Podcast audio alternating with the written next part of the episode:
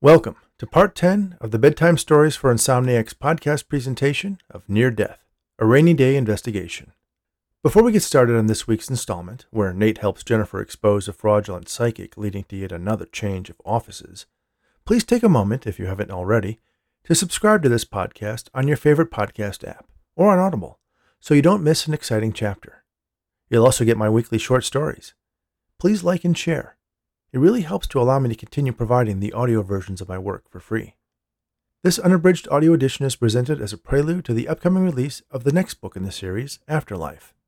So make sure to follow all of the authors on Amazon using the links in this episode's description to be notified when it's available.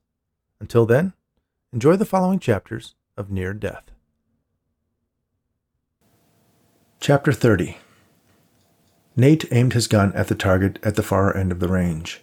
He squeezed off six shots in quick succession, then set the gun down and pressed the button that caused the paper silhouette to fly toward him on its track. The sight of the dark shape floating in his direction caused his mind to flash back for the second time that day to the dream he had coming out of anesthesia. Only he was a silhouette, floating back to rejoin his body in the operating room. Geez, were you even aiming at it? Max asked. Nate took off his ear protectors and set them on a counter next to the gun. I used to be able to get a good grouping with my left hand. Just need more practice. Max pulled the target down and poked a finger through a hole in the upper right corner. Well, if this was a bad guy, he certainly would have heard it whizzing past. Very funny. Did you get that file for me? Which one? The uh, one where I had to violate procedure to secure a police file for a civilian? Oh, all of a sudden you're Mr. By the Book? Nate asked. All of a sudden you're not? Max asked back. It's a favor for a friend, Nate explained. Max regarded Nate suspiciously. A blonde friend with the letters P, H, and D after her name? Max teased. Nate changed the subject. How's the case going? As a matter of fact, we got a tip on the robbers. Someone saw a couple of guys matching their description hiding out in the tenderloin. The crime scene guys found some unburnt items in the fireplace. They're trying to get prints from the scene. Could be from the robbery. That's good, Nate replied. Max smiled to himself, realizing. Of course, you already knew that. You phoned in the tip. Nate's sheepish expression was his admission. I just did a little legwork on my own. Didn't want to make it complicated, he explained. A little legwork? How in the world did you track those guys down to a house in the loin? We've had the entire force working on getting a lead for weeks. And you just happened to stumble across their hideout? What am I missing here? Did you get that file for me or not? I got it, Max confirmed. He fished out a thumb drive from his pocket. I know you like paper, but us new kids don't like carrying around big folders. Feel free to print it out yourself, though. Nate accepted the thumb drive and shoved it into his pocket. Thanks. I owe you one. Great. I'll collect right now. How did you find that hideout? Nate didn't respond. Come on, Nate. If you're holding out on me, you could be putting the investigation at risk. You know that. How can we find the guys who almost killed you if you keep information from me? It's not important how I found out. It has nothing to do with the case. Max raised an eyebrow. Really? You know, if the situation was reversed, you would say something like, I'll be the judge of that. You really want to know? Yeah, I really want to know. I put the wrong address in for my Uber ride. It dropped me off in front of the hideout. It looked familiar, so I checked it out. What do you mean, looked familiar? I don't know. I can't explain it. It was a hunch. Max stared at his old partner. A hunch? Yeah. Hunches are just educated guesses based on experience and I know what a hunch is, but this was a hell of a hunch. Based on a random incorrect address? Nate nodded. Max crossed his arms and looked into Nate's eyes. Nate looked away. There's something you're not telling me. Nate remained silent. Nate, it's me, Max. I trust you with my life. You're the best detective I know. If you colored outside the lines a little, I'm not going to hold it against you. Nate shut his eyes and squeezed his temples between the thumb and middle finger of his good hand. The image from his dream appeared behind his eyelids the house with the car in the driveway, the two men inside the dilapidated house. He dropped his hand and looked back into Max's demanding eyes. He knew Max was right, that knowing the source of the information was critical to the investigation. But he couldn't rationally explain how he knew that that house was connected to the robbers. None of it made sense. Hypothetically, Nate began, if I was to tell you that I saw it in a dream, what would you make of that? Hypothetically? Max asked. I'd first ask if you were crazy, then maybe if you were psychic. Hypothetically, the answer to both questions is no.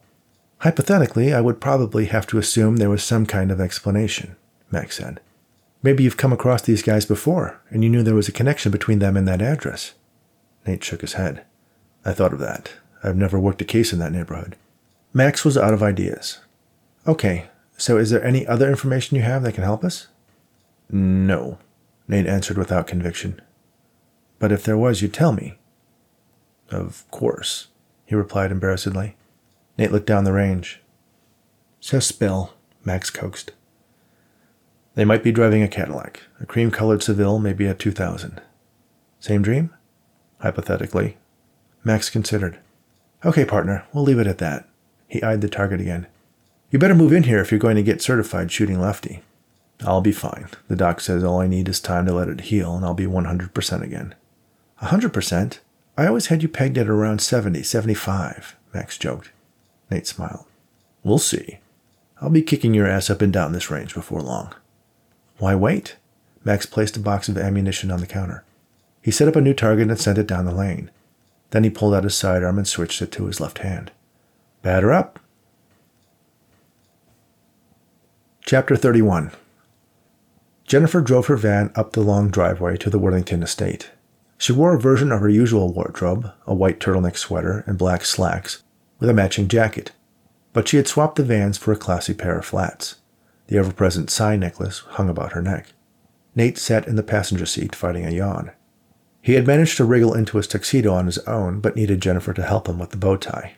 She had assured him the invitation was solely because he was the only person she knew who would appreciate it. A gourmet meal to Dave or Emily would be the Cheesecake Factory. She assured Nate that she wouldn't use it as an opportunity to probe him about the shooting. Though, if it earned her a couple of goodwill points toward him keeping an open mind about Diane, she'd take it. Nate yawned again. Not sleeping? Jennifer asked. Is it the shoulder or the dog? Both, Nate answered. He wasn't about to tell her about his Uber adventure that led him to discover the robber's abandoned hideout and the strange dream that made him reluctant to want to sleep. I'm going to have to weld that kennel shut. Or you could just let her sleep in your room. Get a doggy bed. She's temporary. I'm just doing a favor for a friend of my mother. Jennifer smiled. That's a shame. She's a sweet dog. You two make a cute couple. Nate smirked his reply. As they drew closer to the main house, they came upon a circular driveway. A pair of valets rushed up to the van and opened the doors for them. Jennifer and Nate stepped out onto the walkway that led to the front door of the mansion. They paused to take it in. Wow, Jennifer said. Imagine all the history in that place. Imagine the tax bill, Nate countered. I thought you would be more excited. I am, Nate assured her. Thank you for inviting me. He was genuinely grateful. The opportunity to enjoy a meal the caliber of which Worthington's chef would provide was a rare one for someone like him. He was a pretty good cook himself, but some people are artists. And he was guessing the meal he was about to have would cost hundreds of dollars, and that would be before the wine. His medication was still an obstacle to enjoying whatever vintages would be presented, but maybe he would take a sip here and there. Certainly that would be okay. He walked up the steps to the stately home. A butler was there to hold the door open for them. The foyer was like something from a Hollywood set, there was a large spiral staircase, marble floors, and a vaulted ceiling. Aperitifs and a amuse bouche are being served in the library, the butler announced, and pointed in the direction of a large arched doorway. Jennifer and Nate headed in the direction of the promised appetizers, the scents of which were already teasing their noses. It seemed they were the first to arrive, or maybe the other guests were somewhere else. Regardless, a table was set with various bites set on ornate plates. A waiter appeared with a tray of glasses. There were two choices one that had a slice of orange on the edge, the other with a sprig of mint. Could I get a sparkling water with a splash of lime? Nate asked the waiter. The white gloved man nodded, set the tray down alongside the food, and disappeared through a cleverly hidden door. Jennifer tasted one of the hors d'oeuvres, and a look of utter joy crossed her face. You have to try these. They're amazing, she said, with her mouth still full. Nate smiled at her reaction. He approached the plate with a small breaded ball, swiped it through an artful smear of sauce, and popped it into his mouth. The sauce provided an initial tangy, acidic taste, but once he bit into it, a savory wave washed over his tongue. Sweetbreads, if he had to guess, seasoned to perfection with the breading providing a perfect contrasting texture. Dr. Daye, I see you actually did bring a date, a voice said from behind them. I'm not her date, Nate said reflexively. Jennifer gave the dean a cool stare. Hello, Robert. This is Detective Nate Raney. she added, taking a step closer to Nate. A police detective? the dean asked. Currently inactive, Nate explained, lifting his sling. You seem surprised, Jennifer added.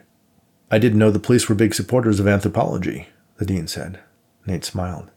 From your lack of imagination, I guess you must be an administrator, he said matter of factly. Jennifer unsuccessfully tried to stifle a laugh. I am the dean of Dr. Daye's department, he replied.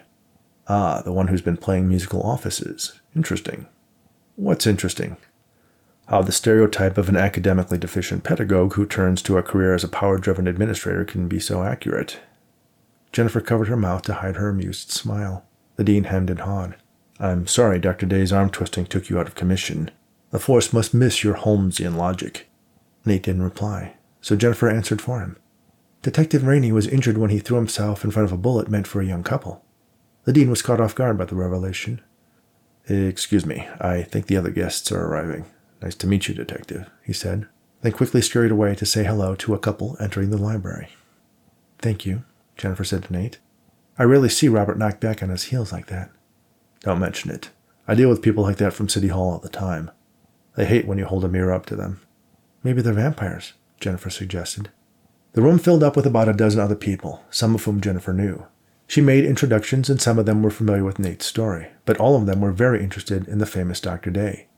Those who were close confidants of Worthington mentioned that he was very excited to have her here. What do you think the dean signed you up for? Nate asked. I thought I was here to sign a book or two, get an extra zero on his donation, but now I suspect there's something else at play. A door at the far end of the library opened, and Daniel Worthington made his entrance. He scanned the faces of the guests, and when he spotted Jennifer, he walked straight toward her. Behind him was a much shorter man, dressed in a jacket that looked like it was made from a carpet. His hair was tucked up into a ridiculous looking man bun. He wore a shirt buttoned all the way to the neck, but no tie. Instead, there was a collection of chains, some gold, some silver, some adorned with various gems. A goatee framed the thin lips of his mouth, and he seemed to be wearing mascara, giving him a somewhat goth look that reminded Nate of Emily from Jennifer's office. He also reminded Nate of someone else. Who, he couldn't quite recall, but something about him was familiar. Where had he met him before? Professor Daye, I'm so glad you could make it, Worthington said to Jennifer as soon as he reached her. He extended his hand and Jennifer shook it. My wife will be so excited to meet you, he said. Your wife? I thought I read that she had passed away recently, Jennifer said. Then she noticed the man standing behind Worthington, a man she recognized also. Yes, she did, Worthington replied with a sly smile. May I introduce my dear friend Meyer Krasinski? He, too, is a student of the paranormal the old man informed them. Suddenly, Nate remembered where he had seen the small, oddly adorned man before. He was one of the psychics his mother had visited, one he had confronted personally, the very conflict that had created a year long rift between himself and his mother. Krasinski smiled and bowed slightly to Jennifer, then Nate. If the man recognized Nate, he didn't betray it. Jennifer, it's nice to see you again. Meyer? Jennifer replied simply. Nate noticed that the tone of her voice was not friendly. Oh, you know each other? Worthington asked. Our paths have crossed, Jennifer replied. I had no idea Miss Daye was going to be here, Daniel, Krasinski said to his host. I wanted to surprise you. I know if Dr. Daye endorses your work, you'll get the attention you so richly deserve. Krasinski smiled. Thank you, Daniel. That's very generous of you. Worthington grinned proudly. Now, if you'll excuse me, I must say hello to the rest of my guests before we get started. He walked away, and Krasinski followed like a loyal puppy. You know that guy? Nate asked Jennifer. Oh, yes, she admitted, watching him inflict his Californian Swami act on Worthington's guests. I had a seance he connected a few years ago. It was a cheap magic show. My client wasn't happy to find out he had been taken. Meyer's the kind of con artist that turns my stomach. When I met him, his name was Murray. Jennifer turned to Nate. He took my mother for nearly ten grand, Nate said. I'm sorry. Jennifer said. Despite the ridiculous getup, he can be very charming and persuasive. Any chance he's anything but a complete fraud? Nate asked. Jennifer shook her head. And your dean wants you here to please Worthington. She nodded. Sounds like a classic rock and a hard place you got yourself caught between, Nate said. Now I remember why I invited you. I needed someone to remind me of the obvious. Glad I could help. Just try not to blow everything up before the soup course. The clink of a silver spoon against the side of a crystal wineglass silenced the conversations taking place in the library. Everyone, may I have your attention? Worthington announced from the center of the room. Before we sit down to the wonderful meal our chef has planned for us, I'd like all of you to participate with me in an attempt to make contact with my dear wife, Hazel. He waved an arm toward an enormous portrait high on one wall of an older woman, a lively smile on her face. Maybe you better fill up on the appetizers, Jennifer advised Nate. Nate scanned the room. If there was going to be some sort of show put on by Krasinski, he likely would need Confederates.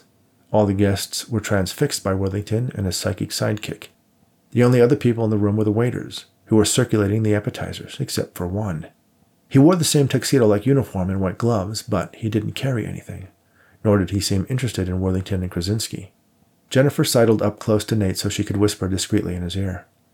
Now it makes sense to get everyone gathered in the library. I'm guessing Meyer has had time to hide a few gadgets, maybe a projector among all the books and art. He's probably working with someone. Nate subtly nodded toward the suspicious character he had identified. Check out that waiter over by the door. Jennifer looked in that direction, but not directly at him. Yep, I know him too. Damn it. Here I am trying to get you to open your mind to the paranormal, and I lead you directly into a nest of phonies. On the bright side, at least I have some evidence that you actually agree there are frauds and scammers. You're also going to have evidence that I'm completely willing to screw up my academic career in order to call them out. No wonder Worthington wanted me here. He wants validation that whatever Meyer has been feeding him is real. Won't Krasinski know you're trying to call him out? He seemed surprised that I was here, but after our last run in, I have to assume he's upped his game. And with Worthington's money behind him, I suspect he's not playing with invisible threads and Bluetooth speakers anymore. Ladies and gentlemen, Krasinski began, if you can put aside your plates and glasses for a moment, I'd like all of you to form a circle and join hands. The waiters, except for Krasinski's man, collected the plates and glasses from the guests and they formed a circle extending from Worthington and Krasinski around the center of the library. Conveniently, the pattern of the large rug on the floor was a circle that served as a guide. Jennifer placed her left hand on Nate's right shoulder and held hands with the person on her right. He obviously wasn't buying the whole seance thing, but his glare conveyed a warning that if Jennifer wanted to keep her nice offices, she should play along until Worthington's check cleared. Nate reluctantly accepted the hand of the woman to his left, all the while keeping an eye on Krasinski's stooge. Everyone, please close your eyes, Krasinski said in a commanding yet ethereal voice. Nate left his open. The fake waiter walked over to the light switches for the rooms and turned them all off, plunging the room into darkness. Then he closed the doors, blocking out any remaining light. The sudden shift from a brightly lit room to near pitch black left a faint afterimage in Nate's vision. He lost track of Krasinski's helper. Krasinski continued. I want all of you to fill yourselves with love, openness, Make yourselves welcome to accepting the presence of our dear friend. Those of you who knew Hazel, think of your happiest memory with her. Think of her smile, those beautiful, friendly eyes. Nate detected a faint ozone smell. Then he could feel the hairs on the back of his neck and hands standing up. Somehow Krasinski was filling the room with an electric charge. Jennifer lifted her hand from his shoulder and reached for his ear. A spark jumped from her fingertip to his earlobe. Ow, Nate exclaimed in a whisper. The woman to his left shushed him. Krasinski chuckled as if he had heard a funny story. Is someone thinking about the time Hazel dressed up as her husband for Halloween? A woman gasped. He's got them, Jennifer whispered to Nate. Anything they see or hear from this point on, they'll believe is Mrs. Worthington. Although Jennifer probably couldn't see him in the dark, he nodded his agreement. It only took a sliver of confirmation to reinforce people's biases, and of course, by now everyone was feeling the effect of the electrical charge leaking into the room attributing it, no doubt, to the presence of spirits. He took the hand of the woman to his left, stepped back, and laid it atop the hand Jennifer had placed on his shoulder. Cover for me, he whispered to her. Okay, Jennifer whispered back. The woman shushed them both. Nate stepped back, trying to remember the layout of the library as his eyes slowly adjusted to the tiny amount of light leaking in under the doors. At least he knew where the doors were. He could orient himself on that thin, white crack in the black. He continued moving backwards until his feet found the edge of the rug. Then he traced the edge, remembering that it was clear furniture. All the guests were locked in a circle in the middle of the rug, so he probably wouldn't bump into any of them. Then his foot passed over a lump under the rug. He slowly and quietly kneeled down and reached out with his left hand to find out what it was. He found a cord snaking under the rug. It appeared to be taped down to the exposed wooden floor, likely with tape the same color of the wood to help it escape notice. He assumed it was the source of the electrical charge. Krasinski continued his act. asking if anyone had questions for Hazel. After a hesitant pause, one of the guests volunteered a query, and Krasinski made a big production of trying to pull the answer out of a psychic onslaught of images and words that were assaulting his sixth sense, getting the questioners to answer the very questions they were asking. Nate ignored the communion with the spirits and continued making his way toward the door. As he got closer, his eyes further adjusted. He could see that the dim slit under the door was throwing up a slight reflection from the polished floor. It was clear that the man who had switched off the lights was no longer standing there. He reached out in the darkness. Nate found the panel where the switches were located. He was about to turn the lights on when he heard a noise, an eerie tone that sounded like a woman's voice holding a high, soft note. Hazel, Worthington shouted from his position in the circle. I hear you, my darling. I hear you. There were murmurs and gasps among the guests. Nate almost switched the lights back on at that point, but a part of him wanted to see the show Krasinski had prepared for them. His patience was rewarded by a very dim blue light that appeared to hang in the air above the circle of Worthington and his guests. Oh, Hazel, please speak to me, Worthington begged. Nate knew the old man wouldn't get an answer in words. That would be too easy to screw up. Instead, as if in response, the blue light appeared to travel across the room. It was clear at this point that Krasinski had orchestrated a cloud of vapor upon which his confederate was shining a diffuse blue light. Nate couldn't make out the source, though, wondering where they might have concealed it or by what means they were orchestrating the show. A gust of wind had sent the cloud across the room, making it appear as if it was an ethereal body floating across the library. The light settled upon the portrait of Hazel Worthington, dimly lighting her face. There appeared to be a thin layer of smoke or fog clinging to the surface of the painting. The face appeared to lift off of the canvas, shimmering in the haze. Oh my, her eyes are closed, one of the guests observed. The others reacted with a mixture of awe and a little fear. Nate looked up, and sure enough, the eyes of the face dancing on the wisps of smoke had its eyes closed. It was an effect he recognized from a trip to Disneyland his mother had taken him on when he was a boy. For a suggestive mind, it was quite convincing. The singing stopped. The eyes of Hazel Worthington's spirit sprung open.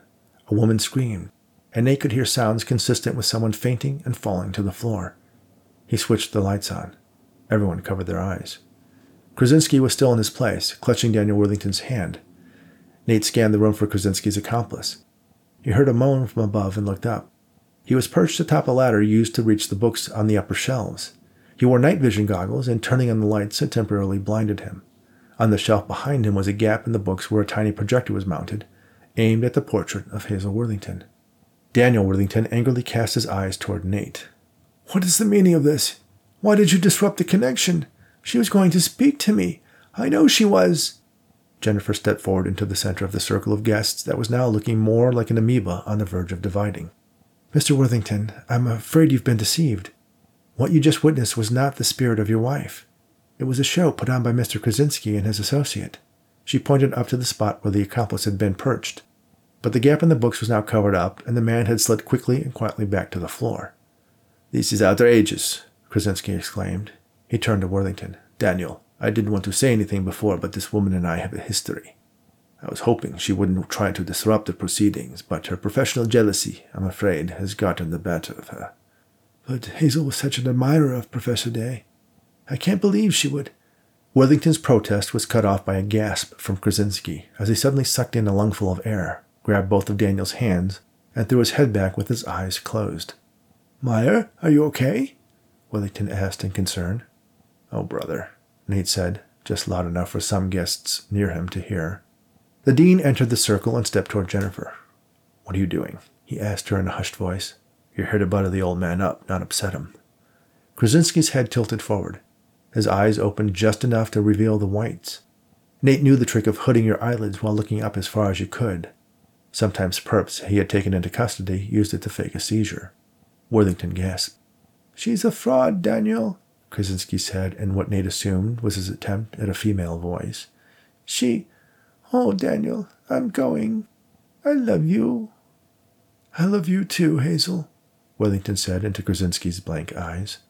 The psychic's eyes closed, his head fell forward, and his knees buckled. Worthington caught him. Help me get him over to that chair, he said to one of the men nearby. They dragged his limp body over to the chair and gently sat him down. Jennifer watched him closely.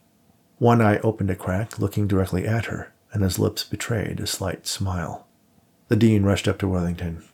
Daniel, I'm so sorry. I had no idea Dr. Daye would be so rude. Please, let me apologize on her behalf and on behalf of the university. I'm sure Hazel would still want you to make sure your legacy at the school remains in place. Worthington looked at Krasinski. The man looked around as if listening to some faint, faraway voice. He looked at Worthington and shook his head. Worthington stood up straight and addressed the dean. I'm afraid I'm going to have to reconsider our arrangement, he declared. He turned his attention to Jennifer. Professor Daye, I must ask that you and your guest please leave. Mr. Worthington, Jennifer said, walking toward him, I'm sorry if I upset you, but I cannot in good conscience allow Mr. Krasinski to take advantage of you in this way. I can show you how he did everything you felt and heard and saw, but it wasn't your wife. If you really want to try and make contact, there are some psychics I trust who can. Krasinski cut her off. I know it. She's after your money, Daniel. Nothing but a con artist. Worthington nodded his agreement. Nate couldn't believe what he was seeing. Mr. Worthington, she's right, at least about Murray faking the whole thing. He pointed at the ladder. I saw his accomplice up there. They have equipment hidden behind the books. I would guess there's a fog generator in the vent in the ceiling, and another behind the frame of your wife's portrait. And there's a cord leading under the rug that. Enough. Please, both of you, just leave. I've known Mr. Krasinski for months. He has never been anything but truthful to me. Nate sighed. It was his mother all over again. He knew there was nothing he could say to convince Worthington, even if he revealed the hidden projector and the other equipment. He was not going to let go of that connection to his wife, no matter how phony it was. I'm sorry, Mr. Worthington. We'll go, Jennifer said as she walked across the room toward Nate. She turned back to the old man. I hope you really do find what you're looking for. Thank you for the invitation. She took Nate by the arm. Come on, there's nothing more we can do. Nate nodded. Do you think he'd be willing to give us a couple of plates to go? Jennifer laughed at the notion. She pulled her rumpled bag of candy corn from her jacket pocket and offered some to Nate. You brought dime store candy to a gourmet dinner? Jennifer nodded and helped herself to a couple of the colorful kernels. Nate reached in the bag, pulled one out, and popped it in his mouth. Chapter 32 Jennifer sat at her desk, perfectly still, her hands resting on its glossy surface. The computer was off, but she stared at its dark screen, wondering when the dean's hammer would come crashing down on her once again. Emily entered and plopped herself in one of the chairs in front of Jennifer's desk. So, did you and the detective have a good time last night? she asked. Ha ha, Jennifer answered. Emily smiled. Come on. It must have been awesome to see that Worthington guy tell the dean he wasn't getting the money. That money is what was supposed to pay for these offices. So we go back to the basement. Big deal. This place smells too new. Jennifer leaned back and sighed. Things were going my way for a minute, then I had to screw everything up. I thought it was Detective Raney who broke up the seance. I could have stopped him, but I wanted him to do it. I couldn't stand the idea of having my name associated with that crackpot Krasinski. How long do you think we have before they move us out? Emily asked. I'm sure we'll get to the end of the month, Jennifer replied. There's no reason to kick us out before then. Dave popped his head in. Dr. Daye, there are some guys outside who say they're here to move us? he announced questioningly. Jennifer and Emily exchanged a look, then laughed. Dave was confused. Is this another joke I'm not a part of? No, Jennifer sighed. The joke's on me this time. I thought I had finally gotten out from under the dean's prejudices, but it's back to the bottom of the totem pole. Oh, Dave said with the implicit message, what else is new? He consulted the sheet of paper in his hand. Well, at least we're not going back to the basement. I don't recognize the address on this moving order, but I think it's on the other side of campus. He stepped into the room and placed the paper in front of Jennifer. She looked it over. I guess we'll find out where they're sticking us soon enough. Sorry, guys. What are you sorry for? The dean is the asshole, Emily commented. He certainly is. World class, Nate added. Jennifer, Dave, and Emily looked over at the police detective, who was suddenly standing next to Dave, his free arm gripping a large envelope. He wore a necktie and a suit jacket that covered his sling with the right sleeve hanging limply.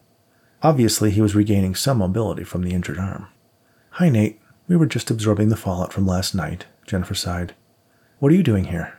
You're a little early for the stakeout. It's not until Saturday. Well, I didn't want to bring this up last night. You seem to have enough to deal with. That's an understatement, Emily commented. Nate continued. We might not need to go through all that nonsense, Nate said, he stepped over to the desk and dropped the packet in front of Jennifer. What's this? she asked as she removed a sheaf of papers from the gray envelope. Your ghost. Jennifer looked at Nate, then back at the papers in her hands.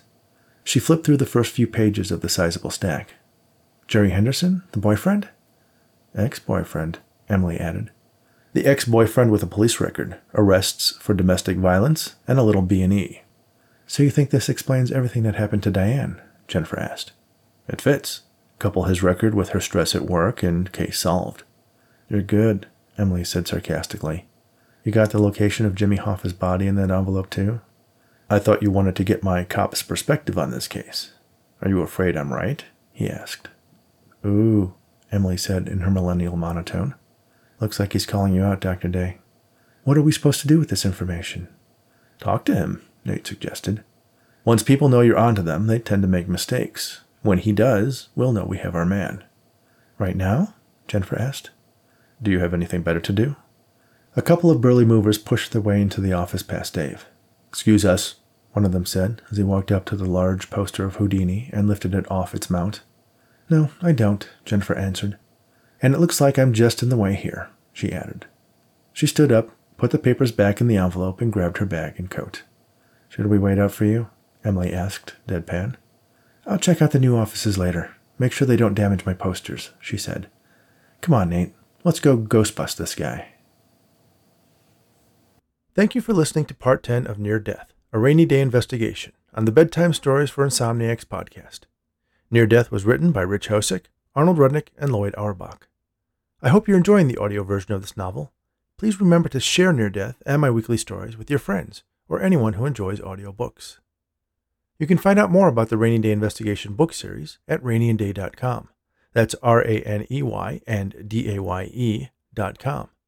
You can also follow me on Twitter at Rich Hosek. Give us a like on Facebook at Raney and Daye. And don't forget to check out my books on Amazon and follow me there to make sure you get notified of when Book 2, Afterlife, is released. Thanks again, and all the very best.